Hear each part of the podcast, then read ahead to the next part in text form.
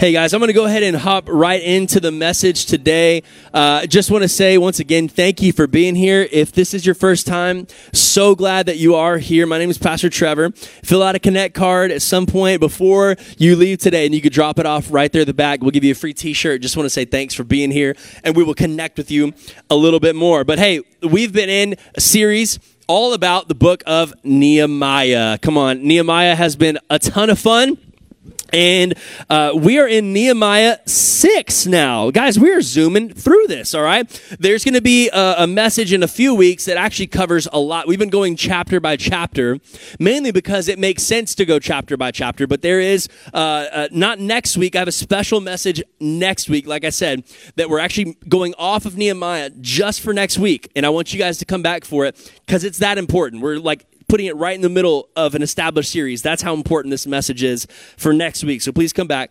And then we'll go back to Nehemiah. I believe it's 7 through 12. We're going to cover all of that in one Sunday, two weeks from now. But today, we're talking about Nehemiah 6. Nehemiah 6. So if you have your Bibles with you, or if you have it on your iPhone uh, or Google, if yeah, you know, if you haven't already just succumbed to the iPhone and Apple world, come on now. Uh, I have all of it. I got an iPad and an iPhone here. Who has an Android still? All right, you got an Android. Let me see my Android people. All right, you guys are the rebels. You know what I'm saying? Like, y'all are like, nah, we're not doing that Apple stuff. I don't like it. But hey, uh, we're going to Nehemiah 6. Get your Bible ready for that.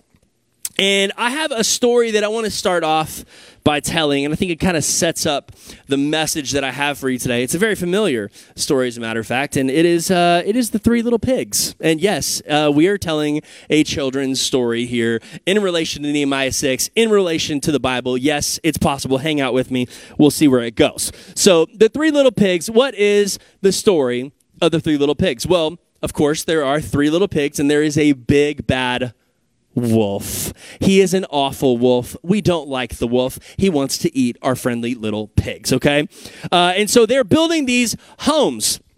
They have three homes that they build. The first one builds a home out of straw.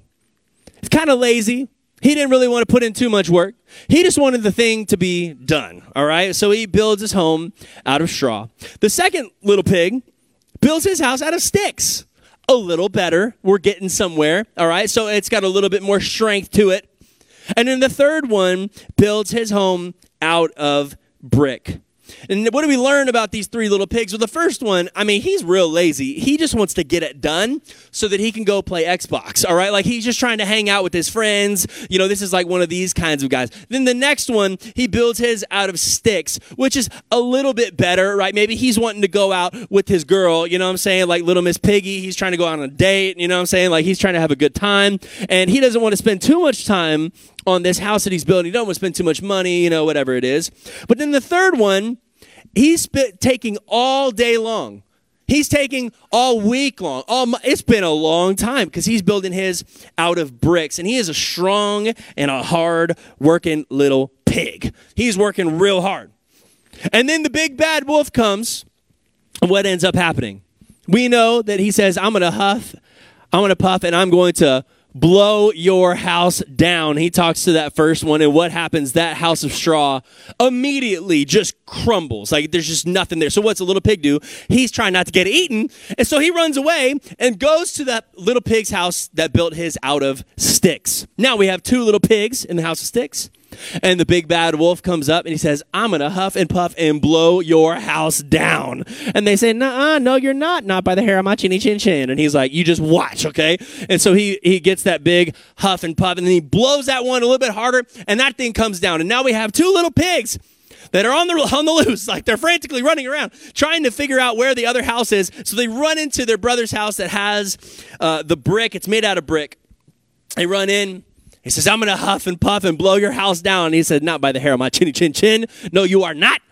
And he huffs and he puffs and he blows and nothing happens.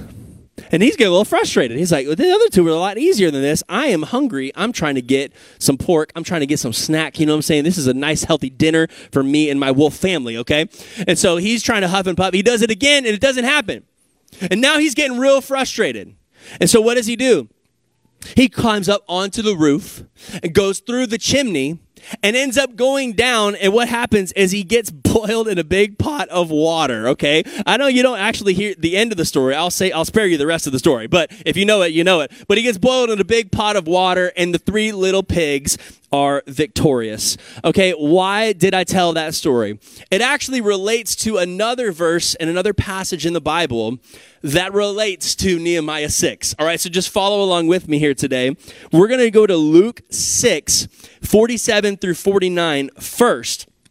And I want to make sure that we read this part before we get to Nehemiah 6. It says this Everyone who comes to me and hears my words and does them, I will show you what he is like.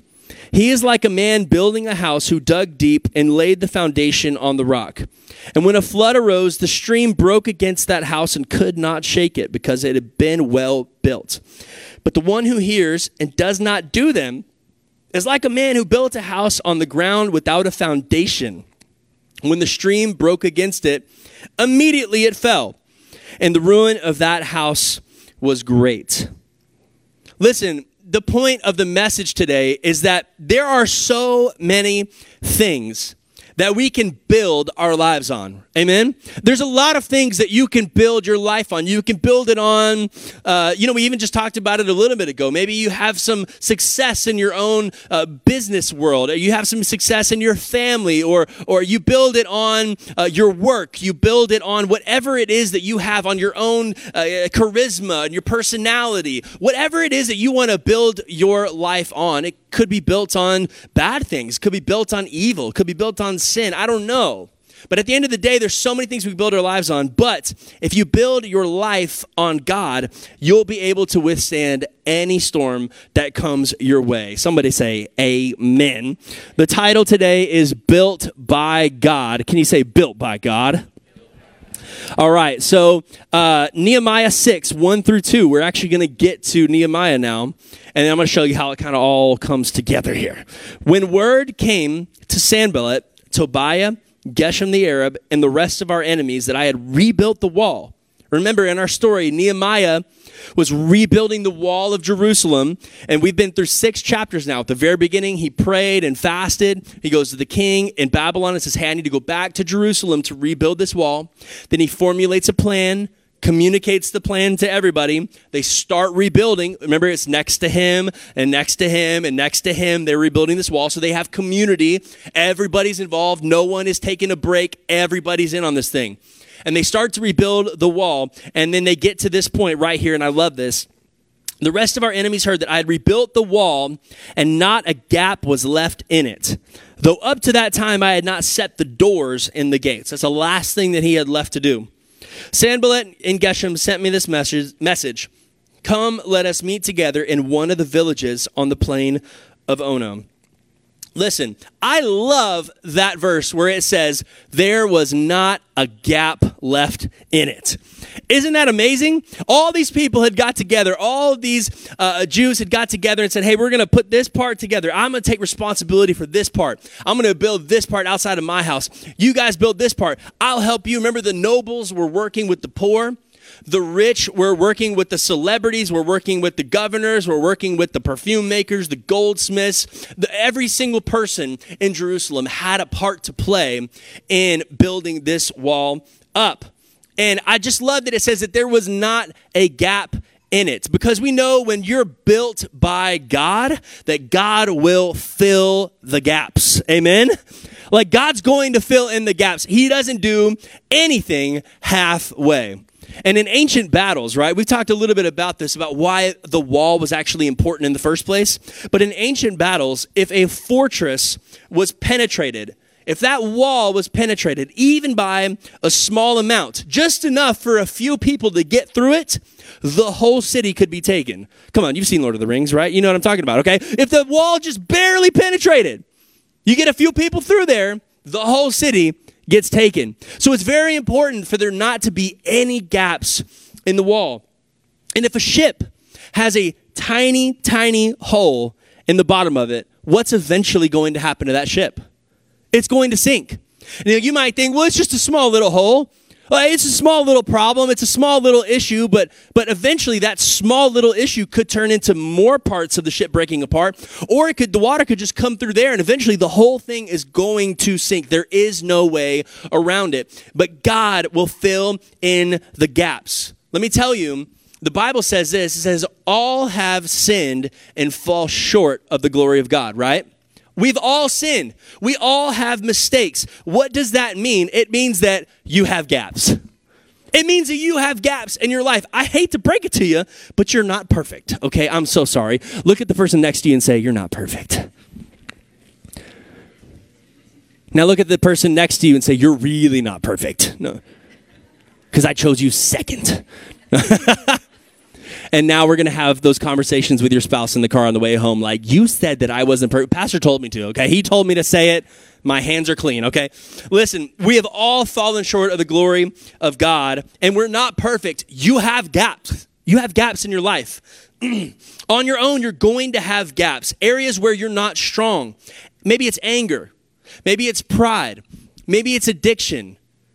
Maybe it's, it's this, this depression that you have in your life that you can't seem to get over. Maybe uh, it's something in your life that you would only know. Maybe no one else even knows what's going on, but you know personally, hey, I have this gap in my life, somewhere where I'm weak, somewhere where I have difficulty, somewhere where I have trouble in my life. Listen, we all have it, and it's okay to admit that. In fact, we see Paul in 1 Corinthians 12, 9 through 10, he says this he said to me, My grace is sufficient for you, for my power is made perfect in weakness. He's talking about God speaking to him. My power is made perfect in weakness. Therefore, I will boast all the more gladly about my weaknesses, so that Christ's power may rest on me. That's why, for Christ's sake, I delight in weaknesses and insults in hardships, in persecutions, and in difficulties. Listen, in insults, see, like you can delight in the insult that you just said that you're not perfect. There you go. Just be happy about it, all right? It's okay, guys. For when I am weak, then I am what? Strong. For when I am weak, then I am strong. How does that make any sense? Well, it's because God fills the gaps of your weaknesses with His strength. Isn't that good news? Come on, when I'm weak, He's strong.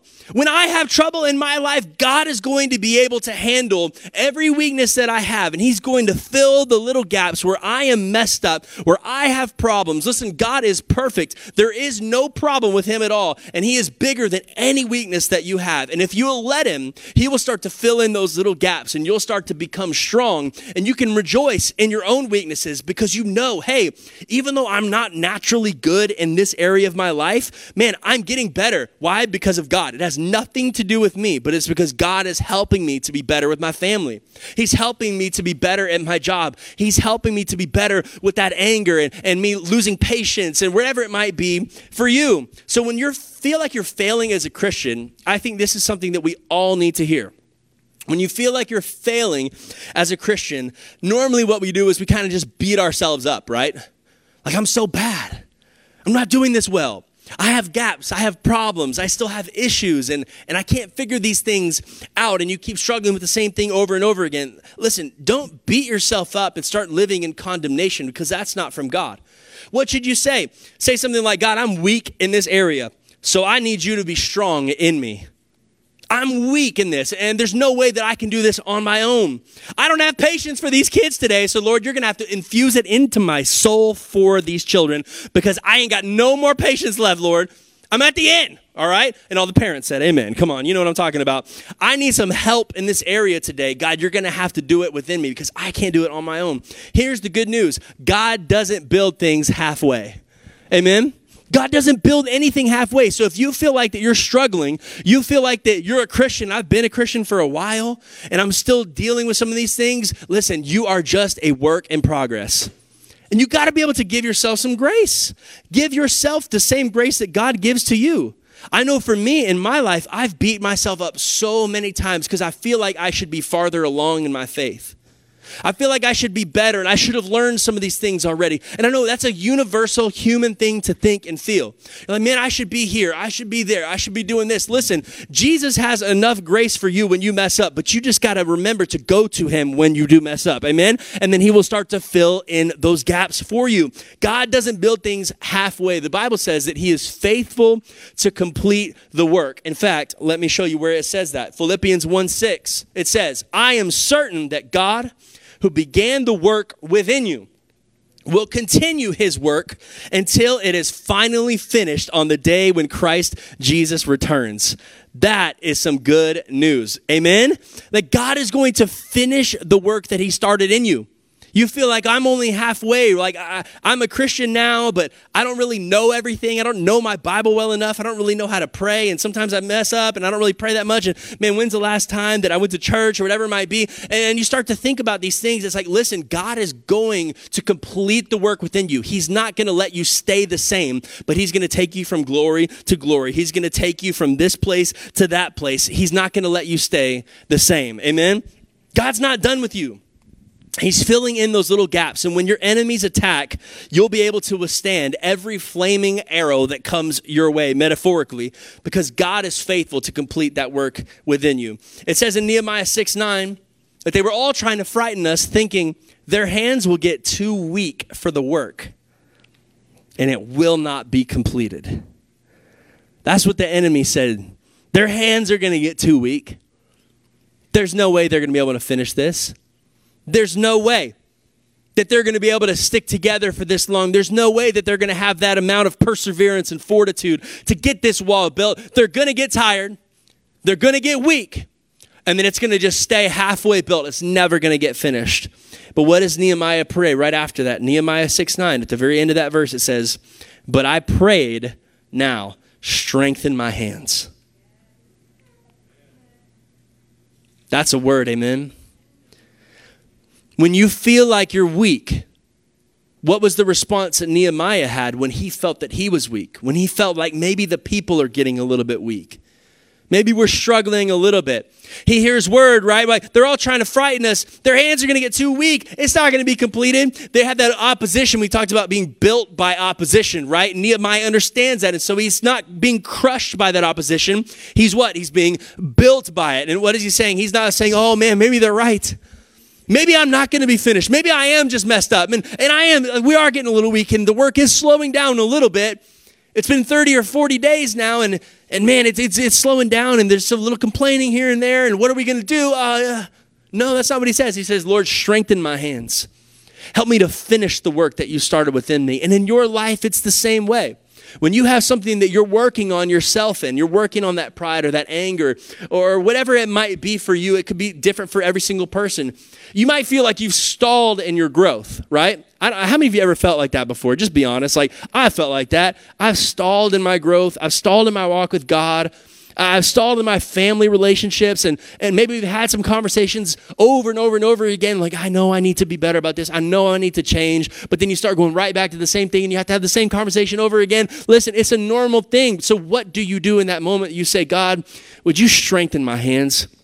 Would you help me? And would you complete the work within me that you have already started? And so, if you're taking notes, I do want you to write that down because I think that's so important that God will give you the strength to complete the work that he started in you.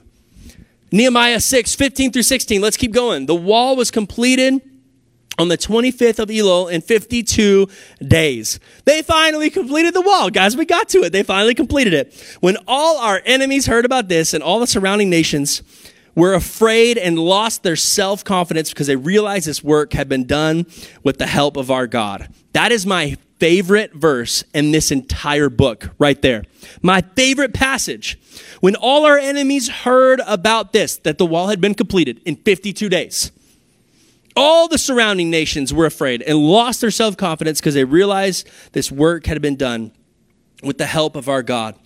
Why did they lose their confidence? Because it was built by God. Amen. Like if, if you realize if you're opposing somebody and you realize that they have a supernatural being on their side, I'd be a little nervous as well, right? You know what I'm saying? Just being completely honest. If I'm going to be in a fight with somebody and they have God on their side, I don't think I want to be in that fight anymore. I think I'm going to get out of there. So, uh, the last point that I have for you today, if you want to take notes, is when you're built by God, others take notice. When you are built by God, other people will know. It is not something where it's just like, oh, like maybe they are, maybe they're not. No, no, no. They're gonna know. They're gonna know. Well, let's go back to Three Little Pigs. Well, why don't you take it back a little bit? You know, I, I promised you I was going to relate all this back together, okay? I, just work with me here, okay, guys? Three Little Pigs. The wolf blows down the straw and stick houses like it is nothing. When he gets to the house built by brick, what happens? He can't do it. He can't do it. And he gets so mad that he can't destroy the home that he tries to enter through the roof and then gets boiled in the furnace by the fire. You know what that reminds me of? Is it reminds me a little bit about the story of Job, right? Think about the story of Job. Satan was so frustrated that Job had his life built by God and that he could not destroy his life. That's the whole book of Job. Is Satan being mad that Job is serving God and Satan trying to mess up Job's life and Job not wavering? And Job saying, you know what? I'm still going to serve God. Like there's nothing you can do to make me curse God. It's just not going to happen. And Satan gets so frustrated. He kills his crops, his family members. He gives him sickness and boils all over his body. All kinds of awful things that happen to Job. And he never once curses God. Let's be real. How many of y'all would have already cursed God at like the very beginning of that? Okay, like let's just be honest with ourselves. You start to go through a couple of little things. You're like, God, where are you? Oh my goodness. What is happening in my life right now? This is awful. What are you doing? And yet Job never wavered. Listen, as a Christian, as a Christ follower, someone who loves Jesus and understands what he's done for me on the cross, I want to kick Satan in the teeth any chance I get. Does that make sense? Are we together on this? I want to punish hell for thinking that they can mess with me and my family. I want to put my foot on his head because that's what Jesus said that we could do. You know why? Because Jesus did it first. Like, you can't mess with me, bro. There's nothing you can do. You could take everything from me and I will not stop serving God. Why? Because I'm built by Him. My life is not built on me. My life is not built on my success or my job. My life's not built on if this church does well. Does that make sense? Like my life's not built on on me having great relationships with everybody and if those relationships fail then God is awful. No, no, no. My life is built on God first and then everything else goes down from that.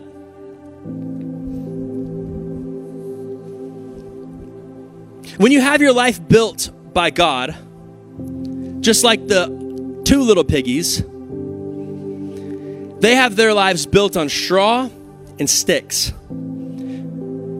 Those people are going to make fun of you. You know, it says in the story, right? They, they build their houses with straw and sticks, and they're done real fast, naturally. The other one's doing with bricks, and it's heavy and it's difficult. It takes time, it takes perseverance. And they're off playing, having a great time, and they're over there like, hey, brother, what are you doing? Look at this guy wasting his time with all these bricks. Bricks, brick, bricks. Listen, I got mine done with straw and sticks, and we good, and we having a grand old time. And we're going out to the movies. You want to go? No, I'm still working. I'm building. Hey, we're gonna go hang out with some friends and you know, I'm, I'm going to go on a family vacation, whatever. You want to come with us? No, guys, I'm sorry, I can't. I'm still working on this home. I got to get this thing finished. It's taking some time. Yeah, we know it's taking some time. this guy, right? They're making fun of him. People are going to say, when you decide to build your life on God, they're going to make fun of you. Just be honest. They're going to. They're going to say you're wasting your time. Just live your life. Just have fun, right? Like that's what this life is all about. Is it's about you, right? It's about having a good time, about getting what's yours and and amassing wealth and things and stuff and people. That's what it's all about. Why read your Bible and pray? Why are you spending so much time doing that? It's pointless. You think this religion thing is getting you anywhere? They'll make fun of you until their house gets blown down. And then where are they going to come to? You. Why? because you spent the time building your life on something that is a lot stronger than what they built their lives on. You built your life on God. You built your life on Jesus, on the chief cornerstone. Amen. And what does that mean is that when all of the other houses come crashing down, listen, I I feel like sometimes that we failed in 2020 and COVID and stuff because sometimes I feel like we were just as afraid as everybody else. And I'm not talking about the sickness level of it, but I'm talking about your insides of am I okay? Am I still trusting that God is good? Is my faith changing because of what's happening around me? Does that make sense? I'm not talking about the sickness stuff. I'm just talking about internally. Am I okay with God right now, no matter what's going on around me?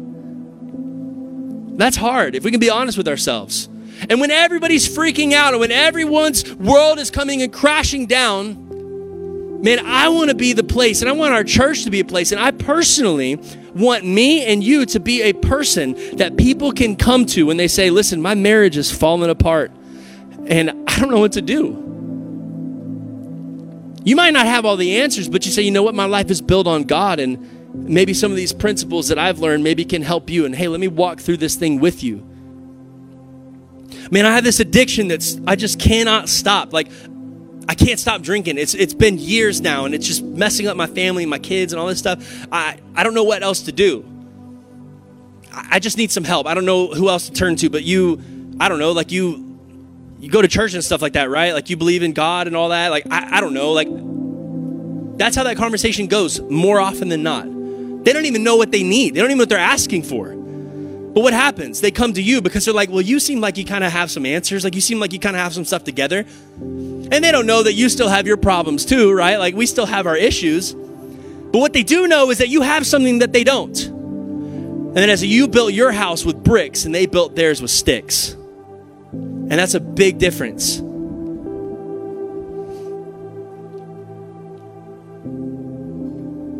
Listen, I want people to be able to come to me when they need help, when all of their world is falling apart. And listen, this is that chief cornerstone thing. Let me hit that for a second.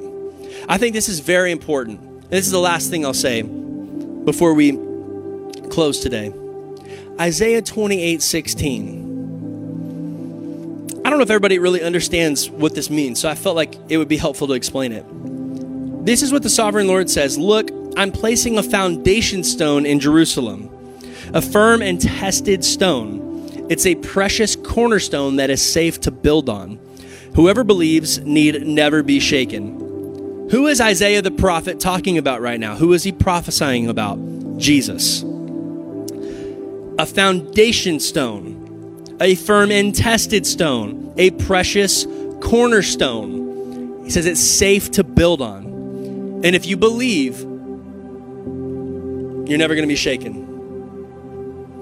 He's described as a chief cornerstone in another passage. And what is a chief cornerstone? A cornerstone was the most important stone in any structure that was built. It would usually be placed in a corner, cornerstone, right? And it was very, very carefully sculpted and crafted. It had to be absolutely perfect in every single way. Why is that?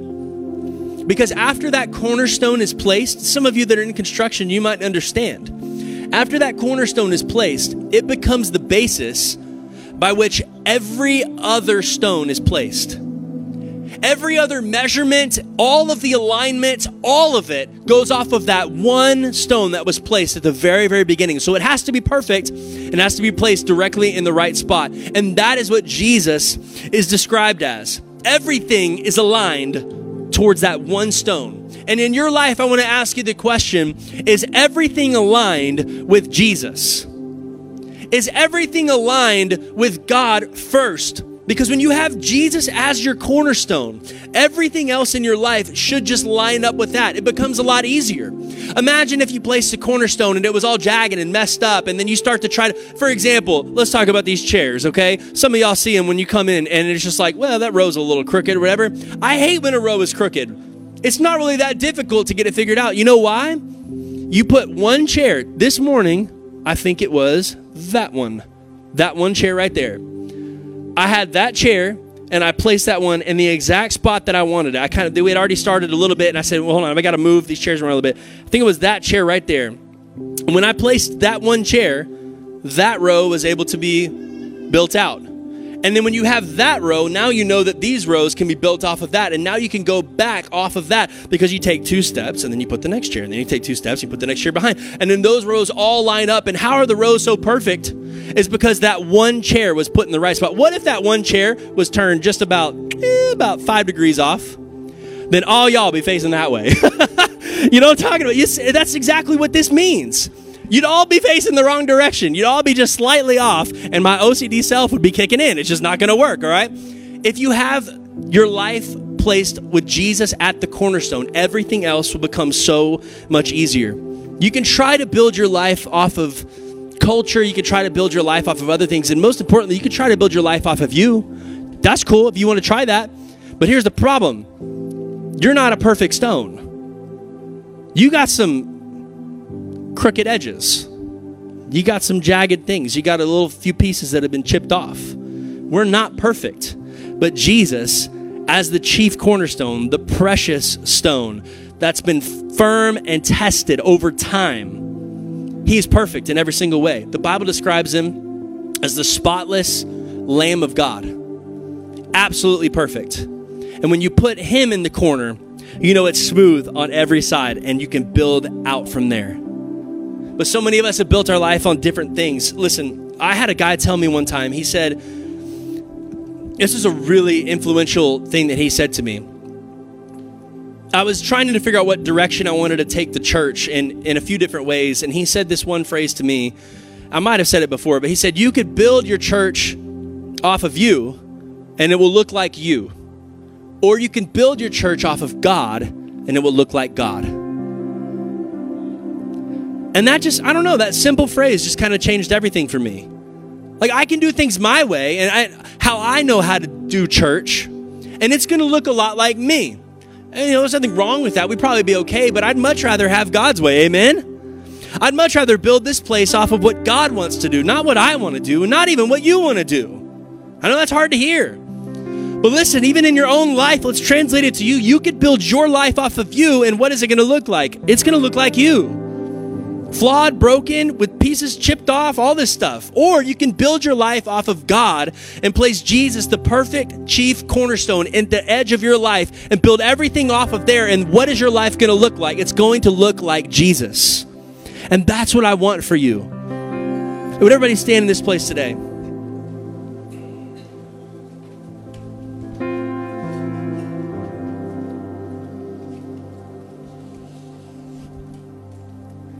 I just want us to take a moment and just refocus our eyes on Jesus. I asked Pastor Tim to play this song, Build My Life. And it's all about building my life on the firm foundation of Jesus. Like that's what it's all about. Amen. We're not building it off of us, we're building it on Him. And so, what I want us to do is, I want to take a second and just worship with you. I want you to focus in on Jesus for a second and say, God, I'm building my life on you. I'm focusing on you, not on me anymore. I'm not building my life on my own, but God, I need your help. I need your plans, not my own plans. I can do things on my own, and that's cool, but ultimately, I need you to direct and guide my every step, God. Now, some of us maybe you've just gotten off a little bit, but some of us maybe a lot. And I want you to just take a second as we worship together to reflect within yourself as we sing this song. Come on, let's sing it out together.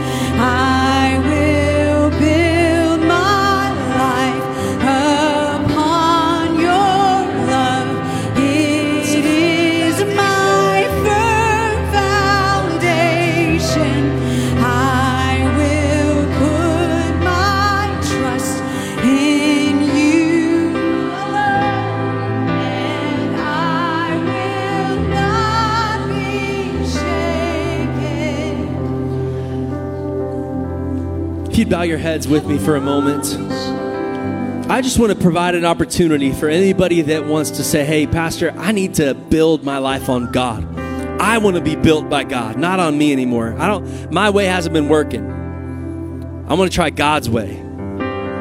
I guarantee you it's the best way. And if that's you in this place, you say, hey, I need to give my life to Jesus for the first time, recognizing that I'm a sinner and that I need Jesus. He died on the cross for me,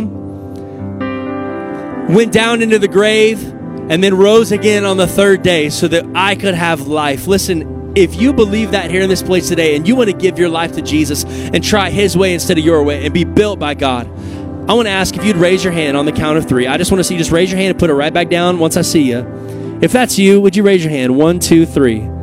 I see you. One, two, three. Come on. I see you right at the back. I see you here. Right here. I see you guys. Over here. I see you. I see you over there. I see you. Come on. Come on. That's about eight people again this week. Wow. There's eight last week, eight this week. This is amazing. Come on. Thank you, Jesus, that there's people in this place that are building their lives on you. Not building their lives on themselves, but on you in this place. And come on, if you would say in this place, hey, I just need to just refocus a little bit in this one area of my life. If you would just take a commitment to say, hey, I'm going to build my life on God in general. Come on, this is for everybody. Would you just raise your hand in this place? And I just want to pray for you. If that's you, say, I'm building my life on God. I have my hand in the air right now. Come on, there's a lot of people raising their hands in this place today. I want to pray for each and every one of you that you raise your hand, you're making this commitment to build your life on God, maybe to refocus a little bit in areas that you have lost focus. We're going to ask that God would help you today. So, Father God, I thank you for every person giving their life to you today, recognizing that we're sinners and that we need you, that we need to focus our eyes on you.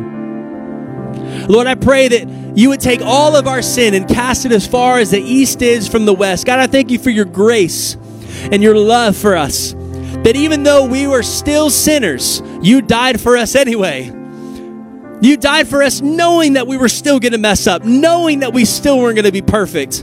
And yet, you, the sinless, perfect, spotless Lamb of God, and the chief cornerstone, the perfect stone that had never messed up, never done anything wrong, you gave yourself up for us. And Lord, we are placing our lives, we are building our lives today on the solid rock of knowing who we are in you. And so thank you, God, that you're taking our sin away and that you're washing us white as snow right now. God, I pray for peace over every person, for refreshing over every person in this place today. Come on, can you give God praise in this house if you just feel that? And we're grateful for eight people saying yes to Jesus today. Come on. Amen. That's good stuff. Hey, I want you to take the the communion cups that are there with you. Yeah, come on. Thank you.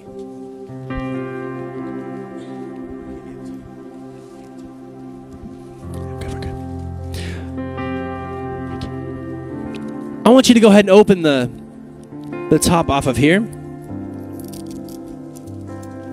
Once a month, we take communion. We try to do the first Sunday of the month.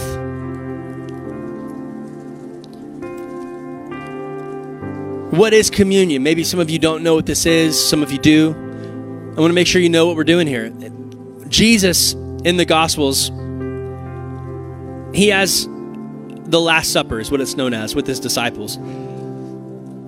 And he says, You have to eat my body and drink my blood. And they're like, What? a few times he says this. He says, Listen, you can't have any part of me unless you do this. And what do we know communion as? It is a representation of saying, Hey, listen, as we are eating the bread, it represents the body of Jesus that was given for us on the cross. He gave his physical body and his life up for you and for me so that we could have life. It's incredible. And then the juice here represents, they had wine, but the juice that we have here represents the blood of Jesus. It's the blood that was shed for you and for me. In the Old Testament, right, they had all the animal sacrifices, and, and I know it's confusing a lot of times. Like, why were they killing animals and sacrificing and all that stuff? What did that have to do with anything? And it was God's way of saying, hey, listen, the, the, the wages of sin is death. That's what it says in Romans, right? The wages of sin is death. All of us have sinned and fall short of the glory of God. So technically, what do we all deserve? We all deserve death because of our sin. But instead of doing all these animal sacrifices and, and, sacrificing the blood of these animals, Jesus said, let's stop doing all that craziness. I'm going to give myself in my own blood, the Son of God, perfect, spotless Lamb of God, so that we don't have to do this anymore. I'll give myself up for all of the past sins and all of the future sins that these people will commit. And they can have a way to commune with the Father because we know that sin is what separates us from God. And Jesus made a way for us to have access to the Father. Isn't that amazing? So that's why we do this. That's it's a remembrance of Jesus. And he said, "Do this in remembrance of me." It's the Holy Spirit calling. Here we go. So, what I want you to do is I want you to take a second and pray over this bread on your own with your spouse, with a friend that's next to you, whoever's with you. And just go ahead and take it on your own time. All right? 10 15 seconds. Thank you, Jesus.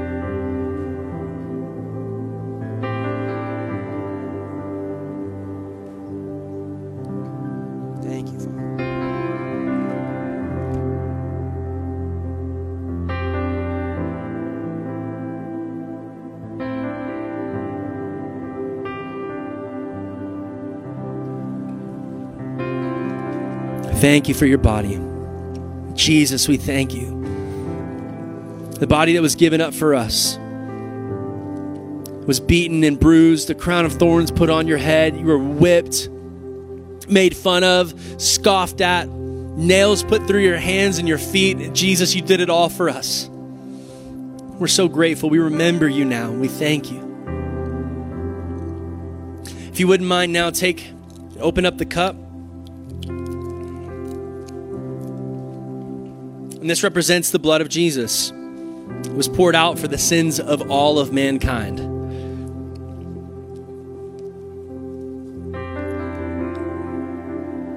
This one really gets me because if it wasn't for him, it'd be mine, right? It'd be yours. And that's hard for some of us to swallow, like that bread. But that's a hard pill for some of us to swallow. Listen, I can't even get through communion without cracking dad jokes, all right? But it's my body and my blood that should be shed. It's the grace of God and the grace of God alone that Jesus did this for you and for me. It's a very important thing for us to do. And so, listen, once again, if you wouldn't mind, take about 15, 20 seconds. Pray with somebody next to you. And just say, Thank you, Jesus, for your blood that was shed for me. In your own words, however you want to say that. And then go ahead and take the cup whenever you're ready.